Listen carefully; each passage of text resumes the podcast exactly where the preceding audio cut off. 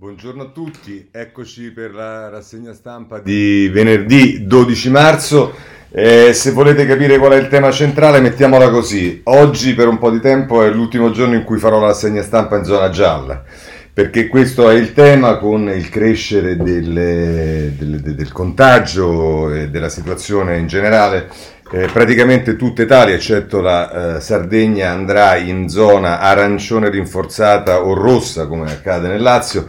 Eh, questo si interseca come di consueto col tema dei vaccini, con i problemi che ci sono, vedremo c'è eh, anche diciamo, la preoccupazione che qualche piccolo problema che c'è stato eh, sul vaccino AstraZeneca possa come dire, in, insidiare la invece eh, importante campagna vaccinale che partirà nelle prossime, o meglio che si emanciperà nelle prossime ore e o, contemporaneamente appunto la eh, questione delle misure. Ma vediamo subito il tema dei vaccini. È la Ehm, il Corriere della Sera in prima pagina Europa, tensioni su AstraZeneca, poi se andiamo a pagina 2 del Corriere della Sera con Francesca Basso e Virginia Piccolillo, AstraZeneca, il lotto sospeso, le indagini su 5 decessi, questo è l'altro tema che vedremo anche in alcuni commenti, eh, ci sono stati 4 decessi per... Eh, 5 decessi per, eh, tra l'altro su, su parecchie mh, eh, dosi fatte,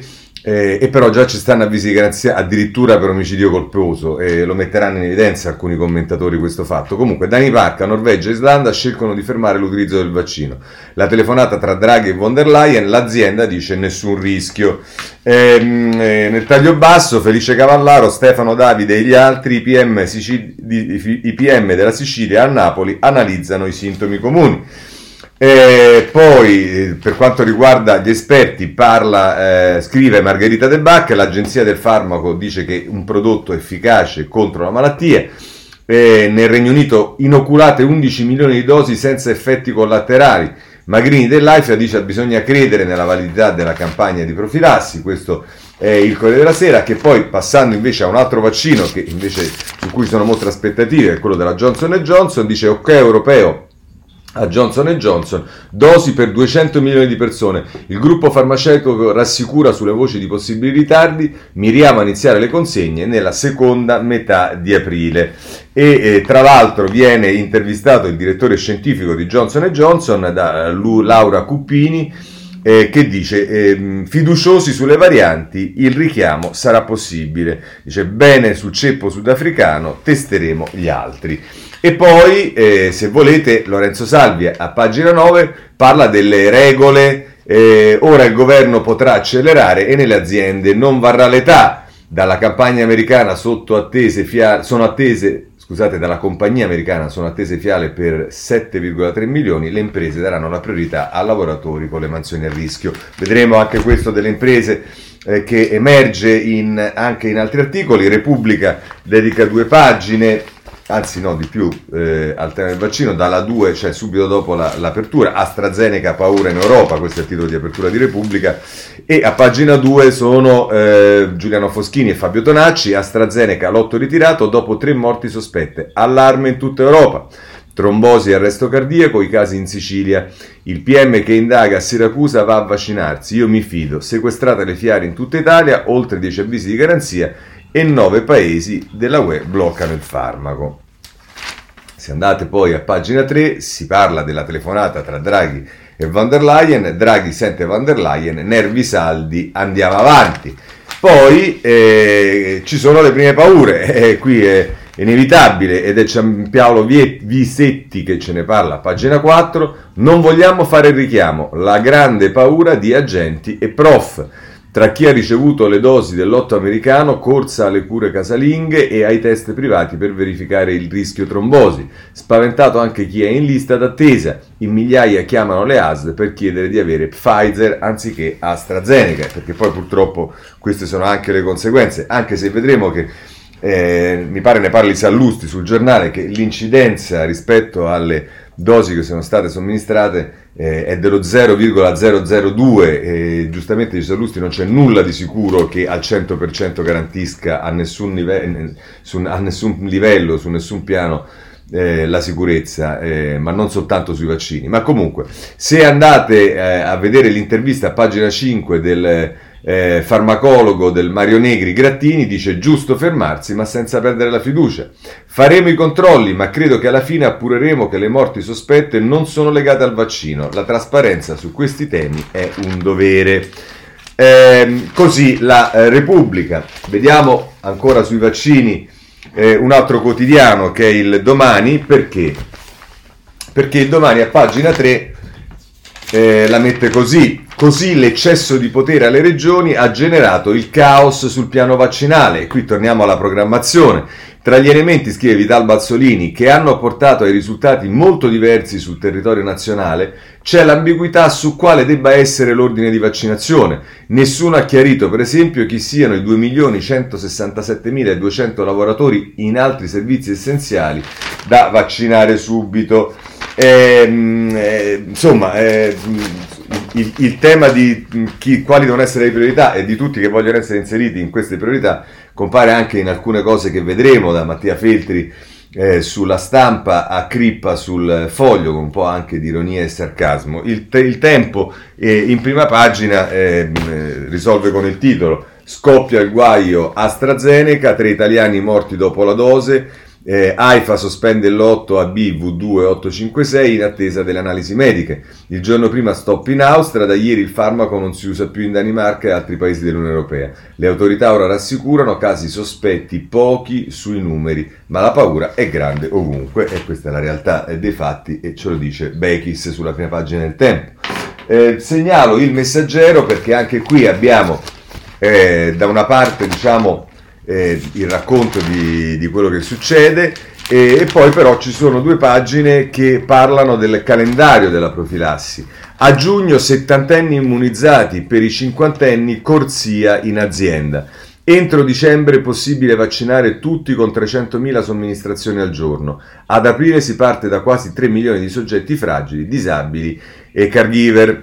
E I dipendenti potranno avere canali dedicati con inoculazioni direttamente sul posto di lavoro. Questo è il focus che fa Francesco Malfetano a pagina 6 del Messaggero e poi ehm, eh, a pagina 7 un webinar, un webinar del Messaggero, l'Italia Hub per ricerca e produzione di vaccini, la sfida da Leotti e Scacabarozzi Vertice al Mise per accelerare il piano, la ministra Messa dice concentrarsi sul passaggio dalla ricerca al business, così il messaggero. Chiudiamo con l'avvenire perché si occupa eh, di una categoria della quale si è occupato ieri la Camera in particolare, fragili e familiari, sui vaccini si cambia. Stoppa le somministrazioni per categorie si procede per età, oggi il decreto per le restrizioni. Insomma, tra le priorità sono stati inseriti i soggetti fragili, quelli che hanno malattie eh, particolari e soprattutto i loro eh, accompagnatori, diciamo così. Ma allora vediamo come la mettono nei commenti sul tema dei vaccini eh, alcuni eh, editorialisti. Vediamo innanzitutto Sallusti, i vaccini non ci fanno paura, i medici indagati invece sì. Cosa dice eh, Sallusti. Al mondo nulla esiste di sicuro al 100%, neppure stare in casa sul divano a guardare la televisione, ma certamente vaccinarsi è tra le cose più sicure. In Inghilterra, per fare un esempio, su 10 milioni di cittadini vaccinati AstraZeneca, sono in 193 hanno avuto effetti collaterali significativi.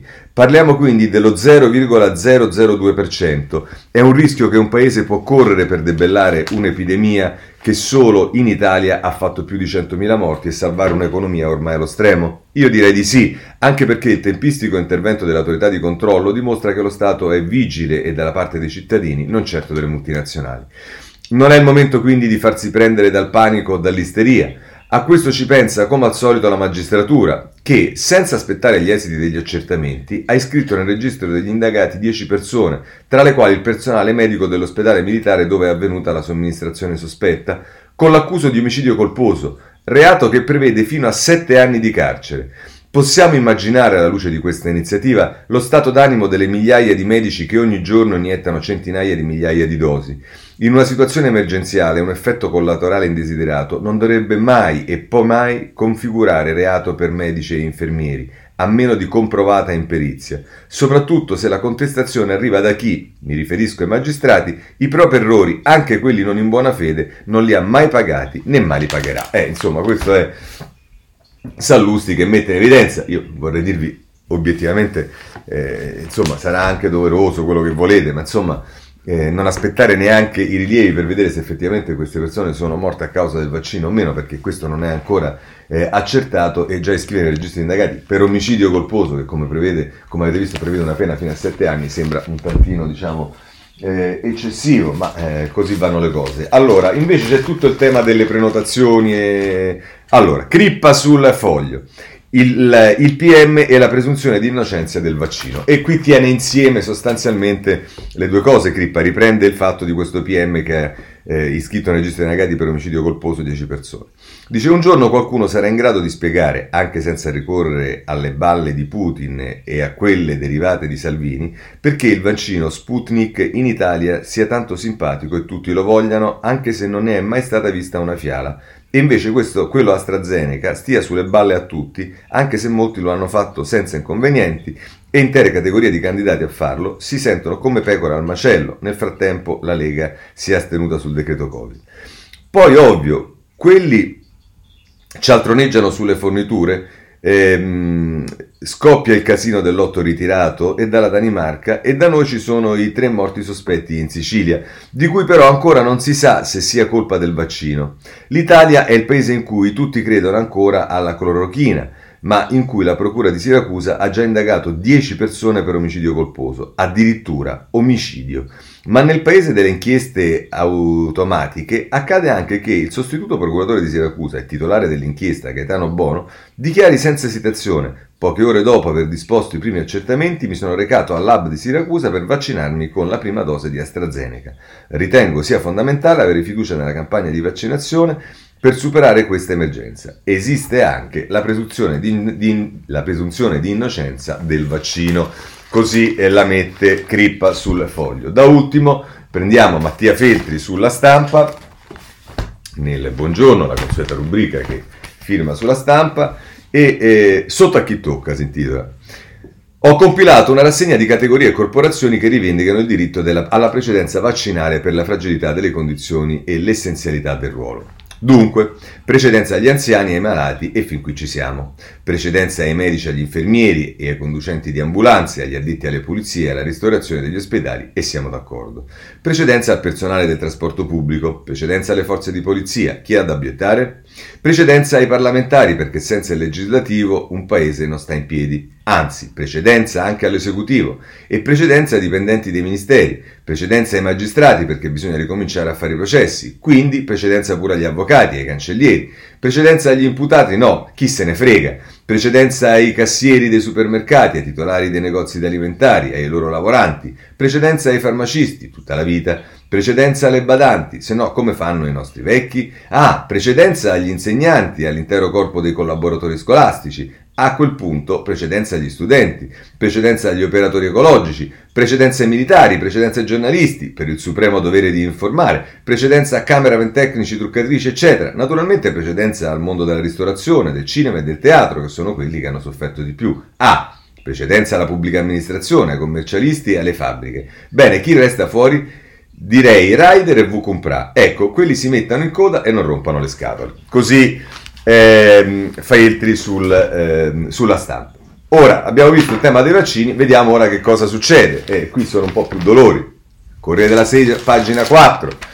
Tutta Italia chiude per pandemia, le regole della Pasqua blindata. Ieri 25.673 nuovi casi e 373 vittime, l'indice di positività sale al 6,9, oggi i ministri incontrano i governatori e poi arriverà il nuovo decreto. E, ehm, a pagina C, questo erano Monica Guerzoni e Ferenza Sarzanini.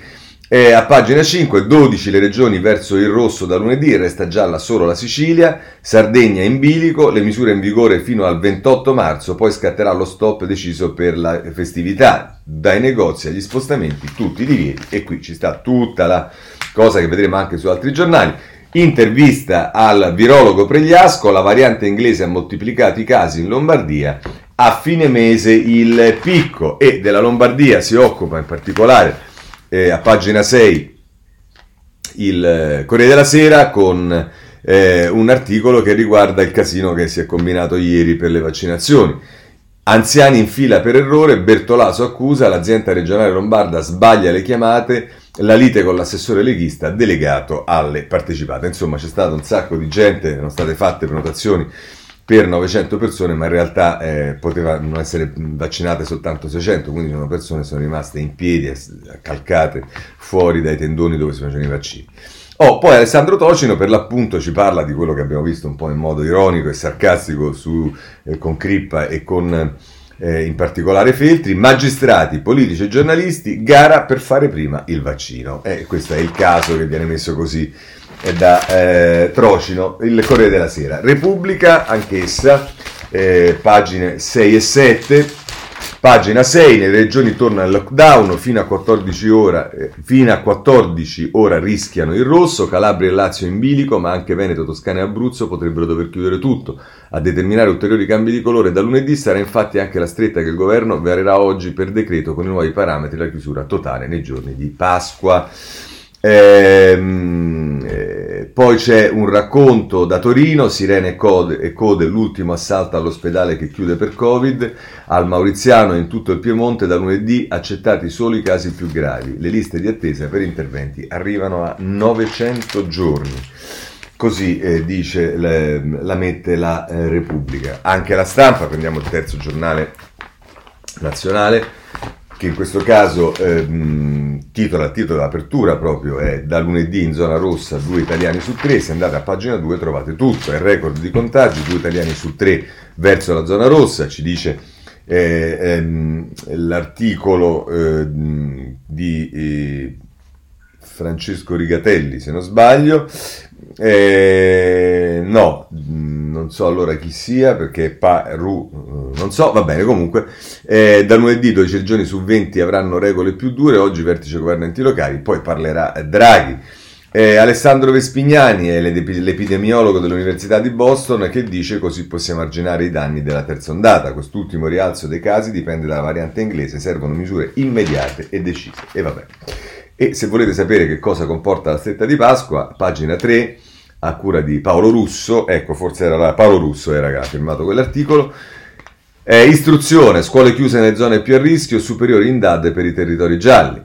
Poi eh, spostamenti, in arancio si sta nel proprio comune, seconde case, stop se fuori regione. Poi festività pasquali, a casa solo con i congiunti si torna al lockdown duro. Socialità, è in arrivo l'ultima restrizione, niente visite ad amici e parenti. Cultura e svago, per cinema e teatri resta l'incognita, sulla riapertura si decide il 20 marzo, ma non mi pare che ci siano chiari di luna per aprire con questa situazione. Bar, ristoranti e negozi, garantire tutte le attività essenziali, la ristorazione è costretta al, ehm, eh, alla, alla, cosa a casa. No, il tema stavo pensando che mi pare che in questo caso vengono, a differenza di quello che ho visto da qualche parte, a differenza di quello che avveniva in passato, eh, rimangono chiusi anche parrucchieri, estetisti, insomma si ritorna alla parte più dura, quella che magari abbiamo conosciuto l'anno scorso quando c'è stato il lockdown generale. Ma insomma, ehm, Libero la mette giù dura, chiudono tutto e aprono al virus. Ormai è deciso, il paese da lunedì sarà una grande zona rossa, blindati pure i negozi, eppure tre studi universitari dimostrano che è inutile. Alla riapertura il Covid riprenderà eh, i divisi estesi e duraturi non servono. Ecco perché eh, Lorenzo Motto, la pagina 3, ecco perché i divieti non servono a niente. Per gli scienziati scozzesi il lockdown può avere addirittura effetti dannosi. I californiani non vedono differenze tra chi ha chiuso e chi ha lasciato aperto. Chiedere alle persone di non uscire porta a benefici ridottissimi. Che senso ha quindi segregarci ancora? Eh, insomma, si pone proprio dall'altra parte della barricata libero. E però con questo chiudiamo eh, questa mh, diciamo, mh, pagina. L'unica cosa che vale la pena di dire è che se le chiusure mh, possono essere contestate, diciamo, sul piano dell'efficacia, sappiamo che comunque non possono essere la soluzione del problema, mentre quella dei vaccini è la soluzione del, del problema. E allora andiamo su Repubblica, pagina 9, che ci dice con Federico Rampini, che è il corrispondente da New, York, da New York, l'America riparte. Biden, aiuti e vaccini per la ricostruzione. Il presidente firma la maxi legge di bilancio da 1900 miliardi. Stiamo vincendo la più grande sfida del nostro tempo. Un adulto su quattro ha ricevuto la prima dose del vaccino e ora siamo leader nel mondo. Questo è eh, progresso. Ehm e poi, eh, se volete, c'è un'intervista al vice ministro francese per gli affari europei, Bonnet, che dice numeri UE paragonabili agli USA, ma il recovery plan si può ampliare. La soluzione per i vaccini è accelerare il sistema produttivo e controllare l'export. Insomma, questo è il paragone con il fuori. Ora, chiaramente vittime, come sapete, sempre il tema eh, insomma, eh, innanzitutto sono i giovani, eh, perché al di là delle chiusure, che comunque sono un problema delle restrizioni a casa, poi c'è tutto il tema della scuola e di questo si occupa il Corriere della Sera nelle due pagine, la 10 e la 11. Noi e la DAD, lavoro, connessioni, le difficoltà in casa e le donne tentate di lasciare l'impiego. E qui si parla in particolare delle donne, ogni giorno 6 milioni di studenti, 2 su 3 seguono le lezioni a distanza, le voci di chi è in smart working o va in ufficio a, no, a, nonni e babysitter. E insomma, le acrobazie per conciliare tutto interessato... Eh, conciliare tutto interessano sia le madri sia i padri, i dati Istat, il tasso di natività femminile nel 2020 è aumentato del 2,2%. Eh, per esempio Susanna Tamaro fa un intervento su Corriere della Sera e dice perché non concedere una lunga vacanza di Pasqua ai bambini della primaria? Insomma, il tema dei, dei, de, della scuola è un tema molto serio e a questo si aggiunge il tema dei giovani eh, che soffrono probabilmente più di tutti questa condizione e il, la Repubblica se ne occupa in due pagine eh, la 20 e la 21 con l'iniziativa del Presidente della Repubblica Mattarella che ha conferito a 28 giorni il titolo di Alfiere della Repubblica, dice grazie ragazzi, storie di, colla- di, coraggio nell'anno della pandemia, Silvia ha 9 anni e ha letto per ore libri ai bambini più fragili, Giulia ne ha 18, ha perso una gamba per salvare la vita alla sua amica del cuore. E insomma le gesta di alcuni di questi ragazzi, tutte straordinarie, Concetto Vecchio ne parla che è corrispondente dal Quirinale per eh, la, eh, il criminalista insomma, di eh, Repubblica. Oh, per quanto riguarda le questioni eh, diciamo più direttamente legate all'attività di governo, oggi voglio segnalarvi eh, il tema delle infrastrutture, eh, è il ministro competente che ce ne parla sulla Repubblica a pagina 10 Giovannini al via opere pubbliche che valgono 66 miliardi. Eh, questa è la notizia che ci dà eh, Repubblica con intervista eh, al ministro. Via 58 cantieri, poi entro aprile ne sbloccheremo altri, servono progetti e appalti più semplici. E dice possiamo avere fondi dal recovery ma servono piani precisi, il modello Genova non si può replicare. Così eh, la Repubblica ehm, con Giovannini. Poi c'è tutto il tema dei eh, licenziamenti, anche qui prendiamo eh, da Repubblica, eh, da luglio ripartono i licenziamenti, ma solo per le grandi aziende in crisi. Confermato il blocco per tutti fino al 30 giugno. Per le imprese con cassa integrazione ordinaria potranno ristrutturare. Quelle più piccole aspetteranno invece la riforma degli ammortizzatori sociali attesa in autunno. Eh, questo è ehm, sulla Repubblica, tra l'altro qui c'è anche una notizia du- di, del sottosegretario Durigon, il taglio delle cartelle va portato fino a 10.000 euro, più che una notizia è un auspicio diciamo, del sottosegretario. Ehm, eh, diciamo dal punto di vista del supporto dell'Europa, in qualche modo possiamo stare tranquilli perché eh, la Lagarde, ci dice Repubblica eh, a pagina 22, tranquillizza i mercati. Acceleriamo l'acquisto di titoli. La BCE è pronta a contrastare l'eventuale fiammata dei prezzi e il conseguente, il conseguente aumento dei tassi da parte delle banche centrali, ma non vede allarme e stima per l'inflazione un rialzo passeggero. Oh, eh, visto che parliamo d'Europa, c'è un problema che riguarda eh, i fondi europei, perché è vero che noi pigliamo il recovery fund, ma vi ricordate il dibattito è sempre stato sì, ci sono 690 milioni, miliardi. Eh, il governo Conte aveva affrontato questa partita nel modo che sappiamo e una delle contestazioni che erano è che noi non spendiamo neanche i soldi che ci dà già normalmente l'Europa e qui arriva paro paro sul sole 24 ore, titolo di apertura L'Italia ha speso solo il 48% dei fondi europei, ritardi ancora più netti proprio nei settori ritenuti strategici per la crescita. Il riparto delle risorse 21-27 premia Lombardia e Lazio verso il taglio dei PON. E insomma, eh, su questo anche dovrà molto lavorare Draghi perché il tema eh, non è un tema irrilevante. Oh, mh, per quanto riguarda le misure, in particolare il decreto sostegno, voglio segnalarvi il giornale a pagina 3 Partite IVA in crisi, piano di Lega e Forza Italia per aiuti più rapidi nel, di- nel decreto legge sostegno. La proposta della Lega con la sponda di Berlusconi, il fisco ha tutti gli strumenti per sapere quanto hanno perso le aziende. E, Durigone dice indennizi a 2,8 milioni di eh, autonomi. Insomma, ehm, anche il messaggero a pagina 8 Sostegni per 47 miliardi, lo stop ai licenziamenti prorogato fino a giugno, aumenta la dotazione per gli indennizi che verrà inserita nel decreto del governo. Ad aprile insieme al DEF è previsto un nuovo scostamento di bilancio. Eh, poi si parla della lotteria degli scontrini, arrivano i primi vincitori, ma la misura è un flop. Ecco, magari una delle richieste di Italia Viva fatta a Draghi è di toglierci dalle scatole questo cashback che palesemente eh, ha fallito, non ha funzionato neanche dal punto di vista della eh, diciamo, emersione e della uscita del, eh, della rinuncia al contante, insomma, ne è servito praticamente eh, eh, a niente. Segnalo il Sole 24 Ore a pagina 7, si occupa anch'esso del, eh, decreto, del decreto sostegno.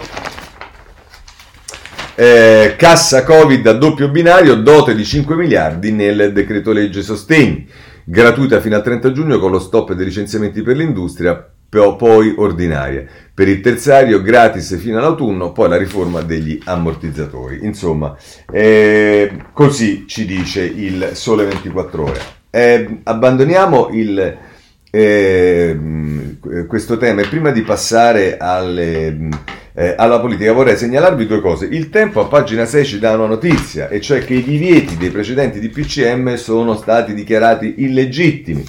Pagina 6 Ehm, illegittimi divieti del DPCM. L'episodio il 13 marzo a Reggio Emilia, durante il primo lockdown, solo l'autorità giudiziaria può limitare la libertà personale. Chi lo dice? Un giudice che annulla la richiesta di condanna per due cittadini con una falsa autocertificazione.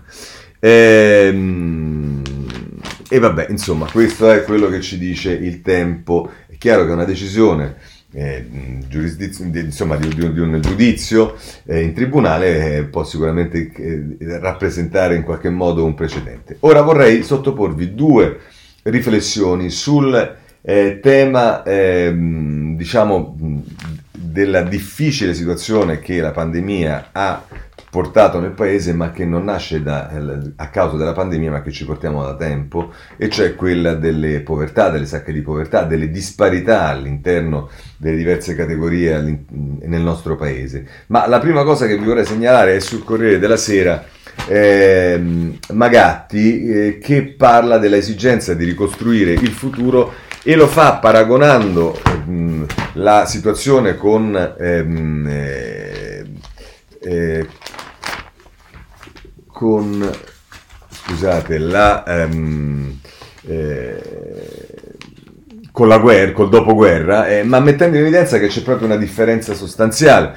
Eh, un patto tra generazioni per guardare al futuro. Scrive Magatti. Si parla di ricostruzione, ma oggi non ci sono macerie. La pandemia ha lasciato molti morti eh, reso precari molti posti di lavoro, mandato in rovina molti commercianti e piccoli imprenditori, ma non lascia sul terreno palazzi o ponti da rimettere in piedi da cui riparte, ripartire concretamente.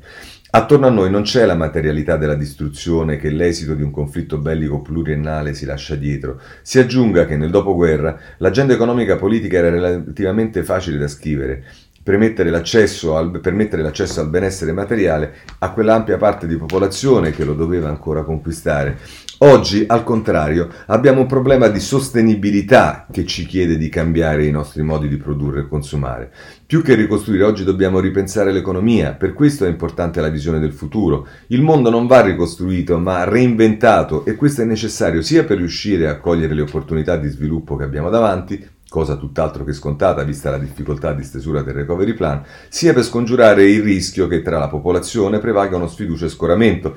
Sono tanti gli imprenditori che, viste le tante difficoltà, sono tentati di chiudere le loro aziende. Ricostruire senza macerie significa riuscire a definire meglio il senso di quello che vogliamo fare ed è per questo che sostenibilità e digitalizzazione non possono essere viste in chiave esclusivamente tecnocratica, ma come cardini di un nuovo modello di sviluppo che deve indicare quale benessere, quale società vogliamo ora raggiungere. Una seconda differenza fondamentale è che con la fine della seconda guerra mondiale era collato un intero sistema di potere economico e politico, quello che, fasci- quello che si ritrovava intorno al fascismo. La ricostruzione fu guidata dalla nuova classe dirigente, per lo più giovane, che, tanto in politica quanto in economia, esprimeva persino fisicamente l'idea di un mondo nuovo che si andava facendo, un rinnovamento che trasmetteva al paese il senso di fiducia che le cose potevano effettivamente cambiare.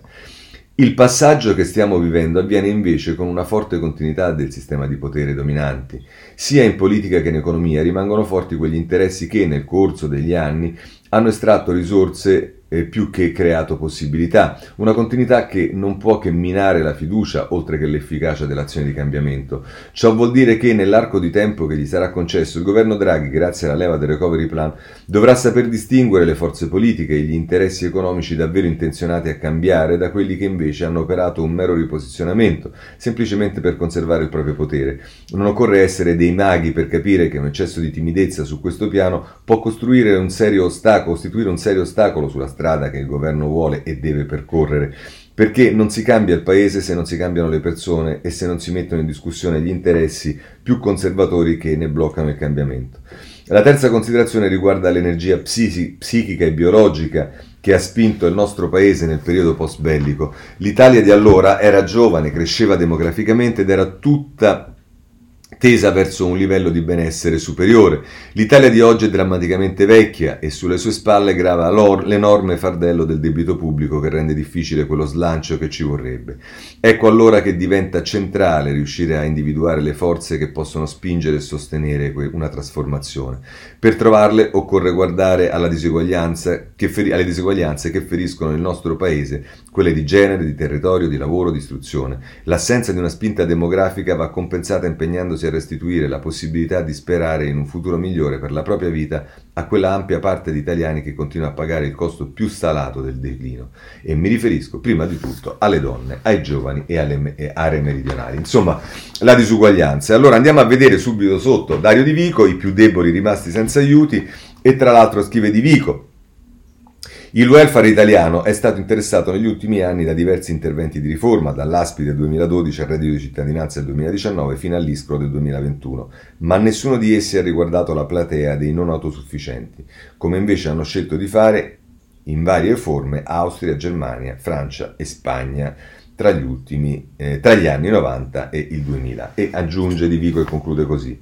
Due sono i problemi di fondo che secondo il network a cui fa riferimento, che è questo di Gori, ehm, ehm, il network si chiama, vabbè insomma comunque, Gori non il sindaco di Bergamo, eh, ma... Ehm, eh, ce lo dice in prima pagina come si chiama il network, scusate perché forse questo è anche doveroso dirlo. Eh, eh, si chiama, guardate il tempo che sto perdendo per trovare come si chiama questo benedetto network, non lo trovo. Ehm, Vabbè, insomma, eh, chiedo scusa, non mi ricordo, non trovo il nome del network e conclude così. Ehm, ehm, dopo i due sono i problemi di fondo che secondo il network vanno affrontati di petto. Il primo riguarda la frammentazione degli interventi pubblici erogati da soggetti diversi, ASL, comuni IMSS, e purtroppo non coordinati tra loro, che andrebbero invece collocati in un sistema di governance unitario capace di armonizzare le diverse linee di responsabilità. Il secondo investe l'inadeguatezza dei servizi domiciliari, il cui sviluppo invece è valutato alla stregua di una priorità. Come ovviare? Offrendo agli anziani non solo gli interventi di natura medico-infermieristica, ma anche quelli di supporto nelle attività di base della vita quotidiana. Il PNRR non permette giustamente l'incremento della spesa corrente, ma può finanziare un investimento straordinario nella domiciliarità per accompagnare la riforma e avviare l'ampliamento delle offerte, che, non ultimo, creerebbe un numero significativo di quei white jobs più volte raccomandati dalla Commissione europea. La proposta, sintetizza Gori, prevede circa 7,5 miliardi per la non autosufficienza nel periodo 2022-2026, 5 dei quali dedicati ai servizi domiciliari. È la cifra giusta per avviare una riforma ambiziosa, ma si può partire anche con meno. Il vero pericolo non è che i fondi siano inferiori a quelli spe- sperati, ma che i PNR ignori del tutto i non autosufficienti, così Dario Di Vico sul Corriere della Sera. Ehm, passiamo per quanto riguarda il governo, ehm, così il governo ci, lo usiamo sempre come diciamo, un trampolino per arrivare alla politica, ma per quanto riguarda il governo l'unica notizia di oggi, dopo, al di là di Giovannini, le cose che abbiamo letto, è che c'è il nuovo sottosegretario allo sport ed è una donna ed è una, un'ex sportiva ma anche un'ex politica perché è stata anche eh, deputata di scelta civica, si chiama Valentina Vezzali, Vezzali sottosegretaria sullo sport, la scelta pop del governo dei migliori. Oggi la nomina della campionessa lodata da Berlusconi e che trova in Parlamento con Monti. Filippo Ceccarelli è eh, pagina 15 Repubblica, notizia ci danno un po' tutti. Bene, politica, Partito Democratico, come al solito anche qui, sia nelle pagine dei giornali sia nei commenti, fa la parte del leone.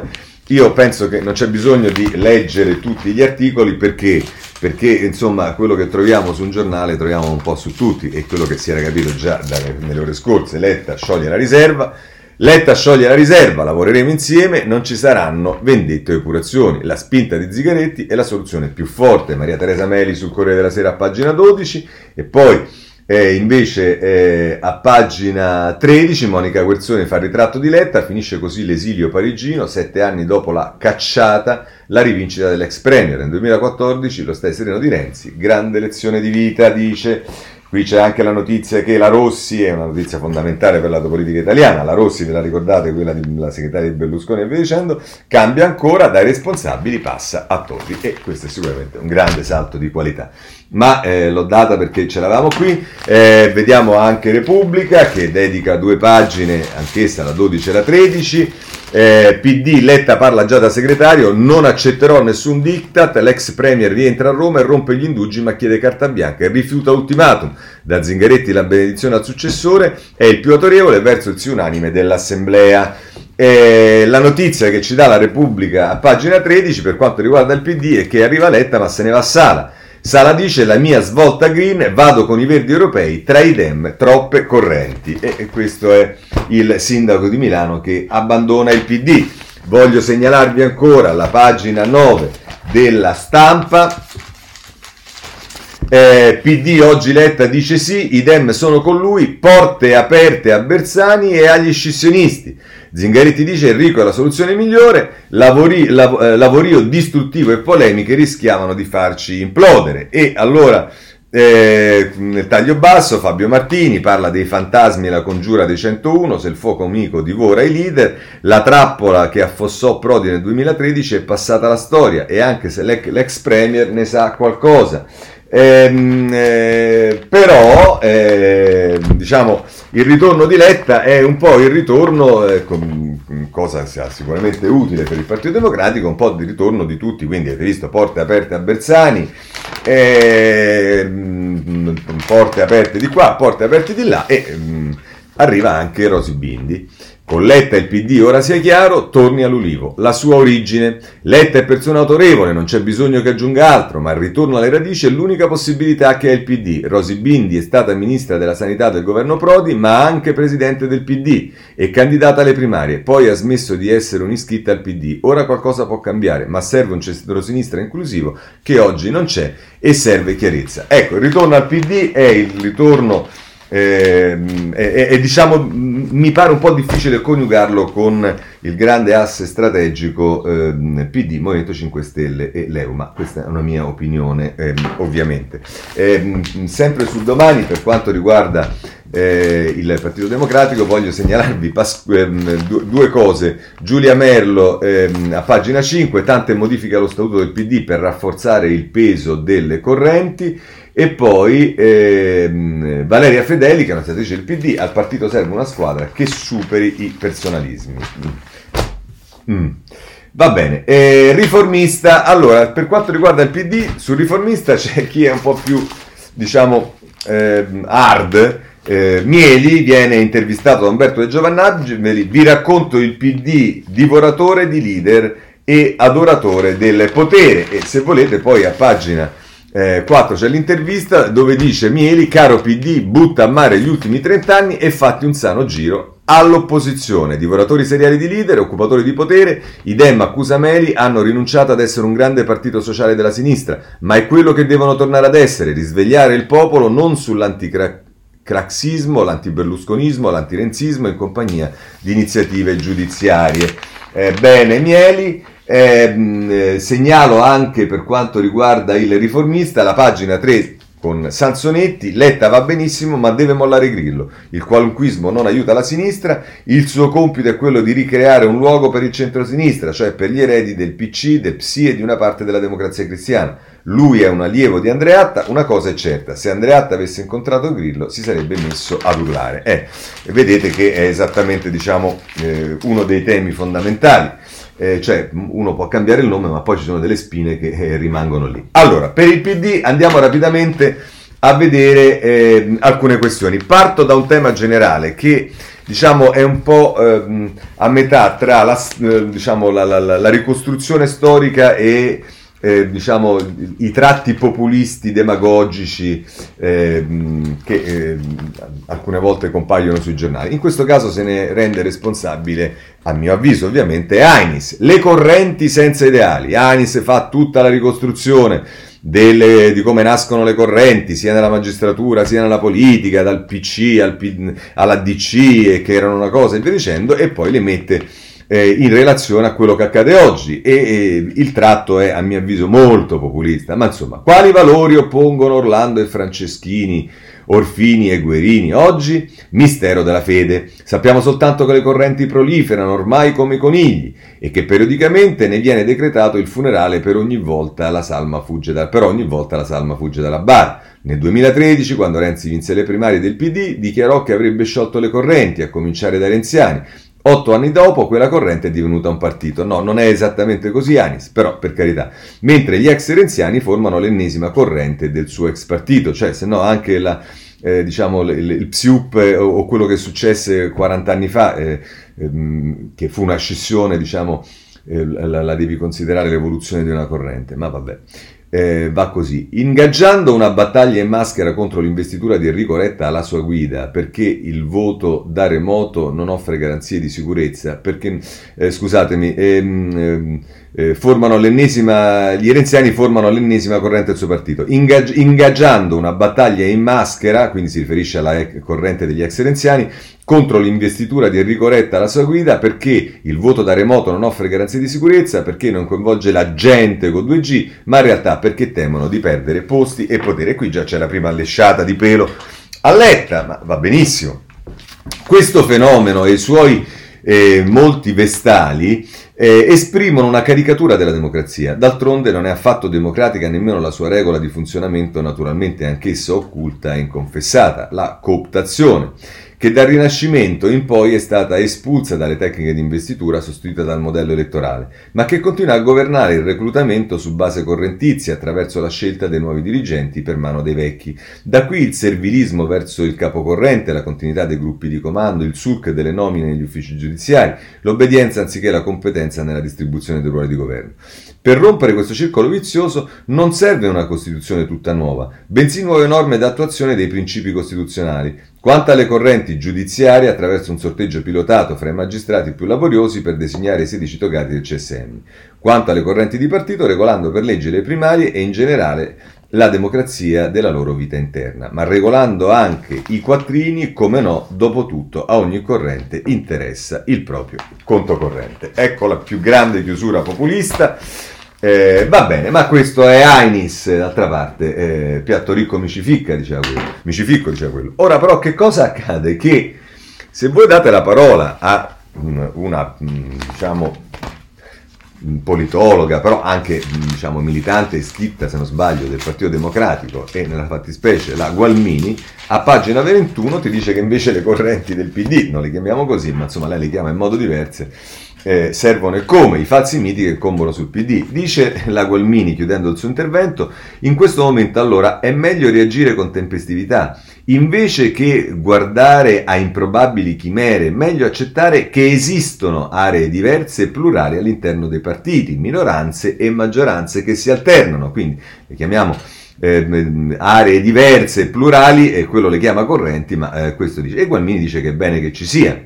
Il PD ha paradossalmente grandi opportunità davanti, accompagnare il settore industriale e produttivo alla inevitabile riconversione green senza perdere di competitività, la vera sfida dei prossimi anni, accompagnare i ragazzi e le ragazze che entrano nel mondo del lavoro non rimane, mh, eh, a non rimanere sudditi di piattaforme e algoritmi, stringere alleanze in Europa spontando verso l'alto la tutela della eh, salute e la protezione sociale e le politiche di sicurezza interna ed esterna.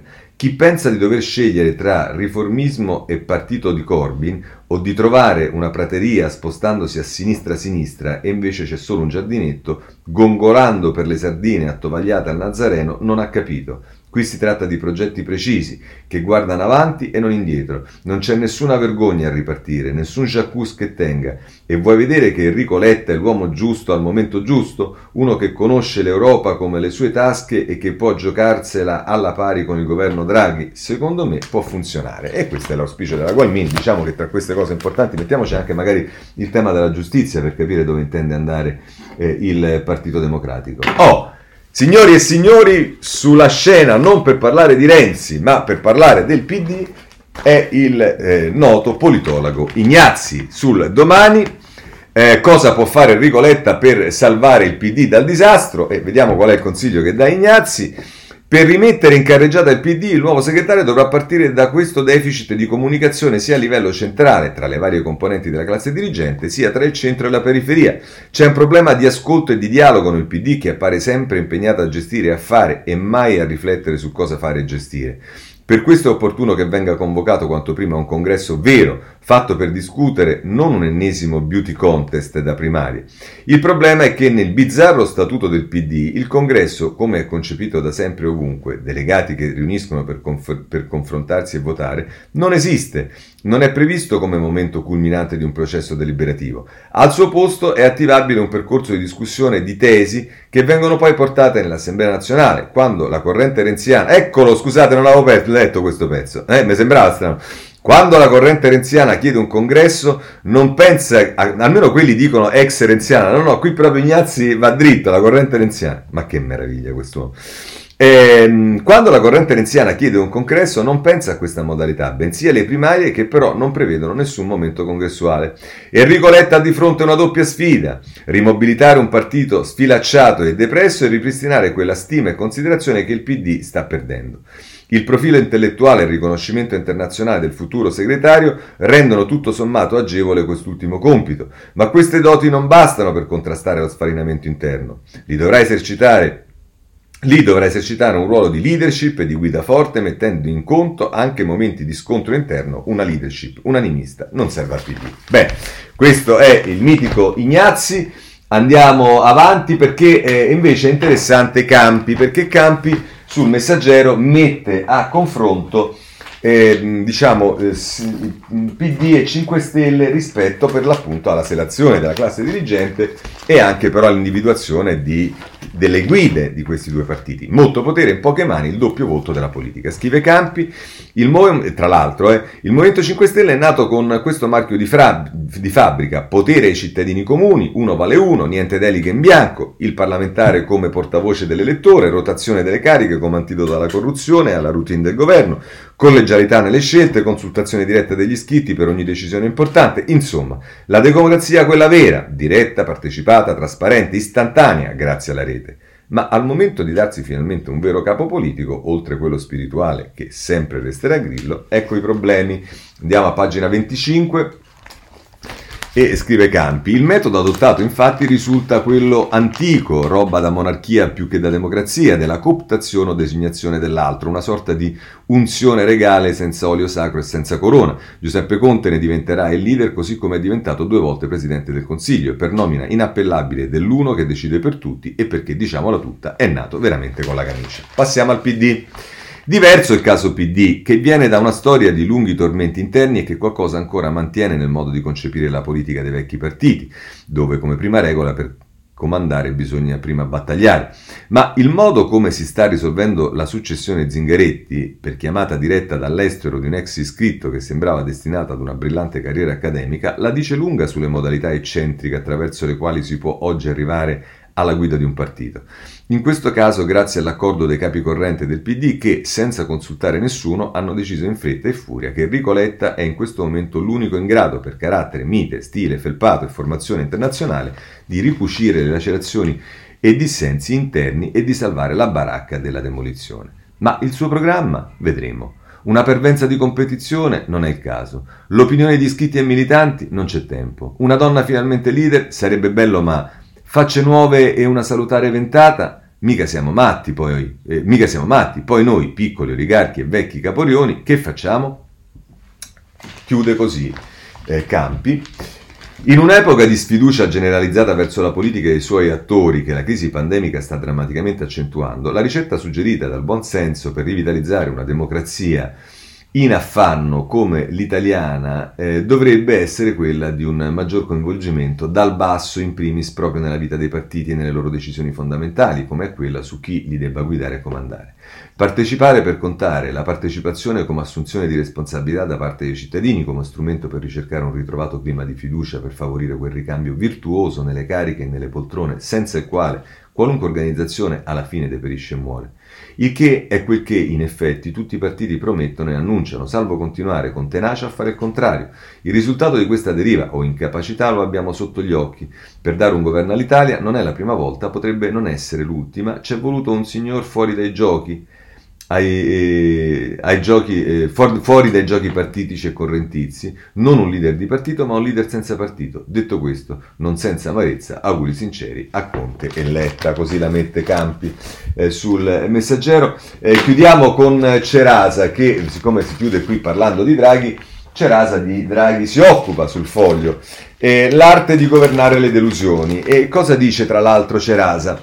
Un mese dopo la nascita del governo ci sono almeno tre terreni di gioco sui quali eh, le promesse da sogno contenute nel discorso inaugurale del Presidente del Consiglio faticano a imporsi sulla realtà. La prima promessa riguarda la scuola. Draghi aveva garantito che l'Italia aveva il dovere di tornare rapidamente a un orario scolastico normale, anche distribuendo su diverse fasce orarie, per recuperare le ore di didattica in presenza perse lo scorso anno. E aveva promesso, lasciando intendere che le scuole si sarebbero dovute tenere aperte fino al termine di, fino al termine di giugno eh, che avrebbe rivisto il disegno del percorso scolastico annuale. E invece oggi l'Italia, a un mese da quelle parole, si trova da, una, da un lato, causa variante del virus, a sacrificare nuovamente la scuola in presenza e, e, dall'altro, causa variante del sindacato, a sacrificare la promessa di tenere aperte la scuola fino a giugno e a sacrificare la possibilità di scommettere sempre più sul merito, riproponendo per esempio le prove invalsi cancellate lo scorso anno a causa della prima ondata. La seconda questione riguarda una promessa in parte disattesa del governo, almeno nella declinazione di metodo, le scelte coraggiose. Nel suo discorso di insediamento Draghi aveva ricordato che l'espressione più alta e nobile della politica è quella che, nei momenti più difficili della storia, si è tradotta in scelte coraggiose. Prosegue a pagina 3 questo editoriale di Cerasa, che così conclude così. E se vi si vuole essere puntigliosi fino in fondo, occorre dire che nel primo decreto fatto dal governo 27 febbraio le scelte coraggiose ci sono state a metà le chiusure necessarie, pur in presenza di un inesorabile trend di contagio al rialzo, sono state rinviate nel tempo e il risultato è che il governo adotterà oggi, 12 marzo, misure che avrebbe potuto adottare già lo scorso 27 febbraio. La terza promessa su cui varrà la pena vigilare ha a che fare con la prima riforma ufficiale del governo Draghi, presentata dal Presidente del Consiglio due giorni fa insieme al Ministro della Pubblica Amministrazione eh, Brunetta che poi è la funzione pubblica. So. Ehm, eh, e per quanto eh, il piano presentato dal governo sia molto ambizioso, è difficile dare torto a chi nota che il messaggio mediatico veicolato dall'annuncio della riforma contenga anche un problema. A secondare l'idea che, per come scrive oggi sul foglio Pietro Ichino, le cose che vanno fatte per far funzionare meglio le amministrazioni pubbliche si possono fare soltanto con l'accordo dei sindacati, di quegli stessi sindacati che rifiutano nei fatti la valutazione della performance delle amministrazioni e dei loro addetti eh, amano il management deresponsabilizzato che abdica, deresponsabilizzato scusate, che abdica alle proprie prerogative, rivendicando aumenti uguali per tutti. I successi del governo Draghi arriveranno certamente presto, saranno legati alla capacità del nostro Paese di governare bene la terza ondata il farsi trovare, eh, pronto, di farsi trovare pronto quando i vaccini saranno copiosamente disponibili. e di scrivere bene il recovery plan. Ehm, ma il successo del governo Draghi dipenderà anche da un altro fattore, non solo offrire una prospettiva di sogno all'Italia, il, eh, scusatemi, il ritorno alla normalità, il ritorno alla crescita, il ritorno alla vita, ma saper maneggiare l'arte del possibile evitando di illudere il paese con una seduttiva ma pericolosa agenda dell'impossibile. Così eh, la mette sul foglio Cerasa, chiudiamo questo capitolo e affrontiamo quello dei 5 Stelle, non c'è molto, vi segnalo il Corriere della Sera, pagina 15, ehm, che la mette il Movimento 5 Stelle tratta con Casaleggio sui soldi e Conte incontra i capigruppo e poi c'è il foglio che eh, a pagina 3 eh, ci dà una notizia Conte parla con Prodi del nuovo Movimento 5 Stelle e rompe con Casaleggio. Queste le prime mosse del leader che dovrebbe essere incoronato tra poco del Movimento 5 Stelle. Per quanto riguarda Forza Italia vi segnalo sul Libero un articolo in cui si dice che c'è una faida che si è consumata sull'elezione del vicepresidente Mandelli in Forza Italia. Eh, per quanto riguarda articoli che riguardano i soldi ai partiti vi segnalo la stampa eh, a pagina 8. Ehm, Donazioni ai partiti, il Movimento 5 Stelle è il più ricco, in un anno 8 milioni, gran parte dei fondi arriva da parlamentari e ministri, ma soltanto 9 comitati su 100 rispettano la trasparenza, tema che è affrontato in qualche modo anche su domani a pagina 6, che si occupa anche delle fondazioni eh, come sistema alternativo, diciamo. Per quanto riguarda le riforme istituzionali, posso solo segnalarvi due eh, diciamo, interventi che sono uno opposto all'altro, da, uno, da una parte Violante che dice bisogna, c'è il tempo per fare eh, delle riforme mini, minimali, ma farle almeno la fiducia, la sfiducia costruttiva e poi regolamenti parlamentari, e dall'altra Curreri sul riformista che invece dice non c'è tempo e non c'è soprattutto volontà di farlo. Per quanto riguarda la eh, giustizia. Vi segnalo sul giornale la vicenda di Ambrogio Crespi che è stato dalla Cassazione condannato definitivamente a sette anni, tema che viene ripreso anche dal riformista, peraltro con un articolo eh, di Angela Stella, il racconto della moglie del regista, lo so, papà devi partire e Crespi se ne va in cella, si riferisce a come reagisce la famiglia. Per quanto riguarda eh, Palamara, non molla eh, il riformista, in questo caso eh, va un po' diciamo su eh, Cantone che è il capo della procura di, Rep- di Perugia, Cantone ha gli sms con altri magistrati, ma perché li ignora? Il procuratore di Perugia, scrive Paolo Comi, dice al fatto che i messaggini furono depositati. Erano colloqui con toghe eccellenti, ma non erano nel TIAP. Come mai? E insomma. Poi, per quanto riguarda sempre la giustizia, disegnato nel taglio basso, un altro eh, un'altra assoluzione dopo dieci anni, finisce a pezzi l'inchiesta che mandò in galera il sindaco Rocco Fema. Sono passati dieci anni e ora anche la Cassazione ha assolto l'ex primo cittadino calabrese, ma, ora, ma allora eravamo pochi a difendere lui e la Costituzione. E poi se volete ancora sul tema eh, delle carceri, vi segnalo la, pagina 7 riformista con Claudio Paterniti Martello, morti per Covid, suicidi, poveri, disperazione, foto dell'inferno carcere. Nei prigioni italiani ci si ammazza 10 volte di più che all'esterno, la popolazione detenuta è composta per il 32,5% da stranieri, uno su tre è rinchiuso per reati legati alle droghe. Poi nel taglio basso Tiziana Maiolo, cara Cartabia, ora caccia Petralie e Tartaglia. Non possono essere questi due magistrati controriformatori a dirigere le carceri italiane. Scelti dal Ministero Bonafede non rispettano l'articolo 27 della Costituzione. Bene, chiudiamo, anzi male, chiudiamo il capitolo giustizia. Amazon sia libero sia la stampa da cui lo prendiamo. Eh, a pagina 10 la stampa ci dice eh, autisti e logistica il primo sciopero contro Amazon tutta la filiera sfruttata, porteremo l'avvertenza all'Unione Europea, il gruppo consegne affidate a terzi, tratti, trattino con loro e il libero dice che sostanzialmente i sindacati vogliono far fallire anche Amazon che funziona. Eh, insulti, minacce al capo dello Stato, eh, avvenuto nella primavera del 2020, allora pagina 22 del Corriere della Sera eh, scopriamo che ehm, eh, insulti e minacce di morte in rete, il Quirinale nel Milino degli Ether, eh, una campagna d'odio nella primavera del 2020, sequestri e 11 indagati in tutta Italia. Ehm, eh, se poi volete eh, qualcosa che riguarda le nomine, vi segnalo mh, su, su, per la diplomazia, diciamo, la Repubblica.